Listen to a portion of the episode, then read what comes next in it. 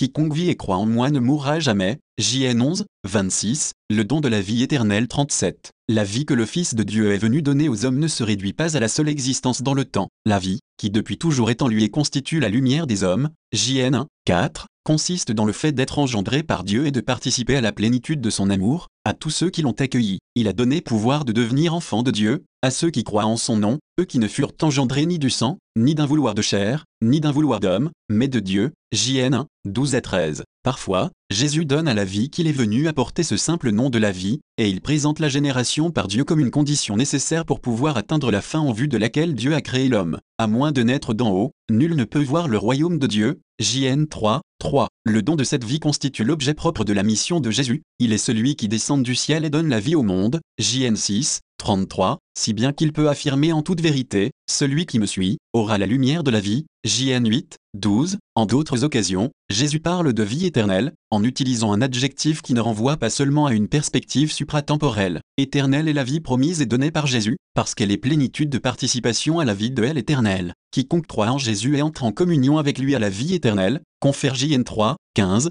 6, 40, car c'est de lui qu'il entend les seules paroles capables de révéler et de communiquer une plénitude de vie pour son existence, ce sont les paroles de la vie éternelle que Pierre reconnaît dans sa profession de foi, Seigneur, acquirons-nous, tu as les paroles de la vie éternelle, nous croyons et nous avons reconnu que tu es le Saint de Dieu, JN 6, 68 à 69. La vie éternelle est définie par Jésus lui-même lorsqu'il s'adresse au Père dans la grande prière sacerdotale, la vie éternelle, c'est qu'ils te connaissent, toi, le seul véritable Dieu, et celui que tu as envoyé, Jésus-Christ, JN 17, 3. Connaître Dieu et son Fils, c'est accueillir le mystère de la communion d'amour du Père, du Fils et de l'Esprit Saint dans notre vie qui s'ouvre dès maintenant à la vie éternelle dans la participation à la vie divine 38. La vie éternelle est donc la vie même de Dieu ainsi que la vie des fils de Dieu. Le croyant ne peut manquer d'être saisi d'un émerveillement toujours renouvelé et d'une reconnaissance sans limite face à cette vérité surprenante et ineffable qui nous vient de Dieu dans le Christ. Le croyant fait sienne les paroles de l'apôtre Jean, Voyez quel grand amour le Père nous a donné pour que nous soyons appelés enfants de Dieu, et nous le sommes.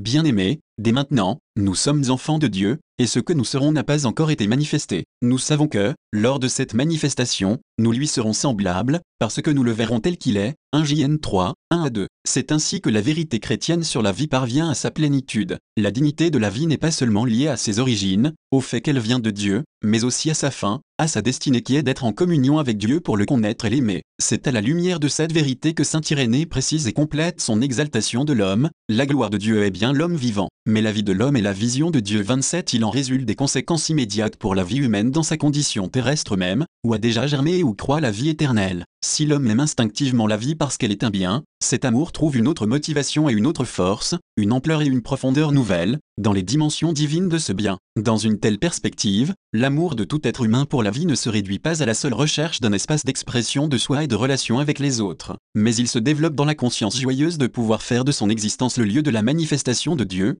de la rencontre et de la communion avec lui. La vie que Jésus nous donne ne retire pas sa valeur à notre existence dans le temps, mais elle l'assume et la conduit à son destin final. Je suis la résurrection et la vie, quiconque vit et croit en moi ne mourra jamais. JN 11, 25.26.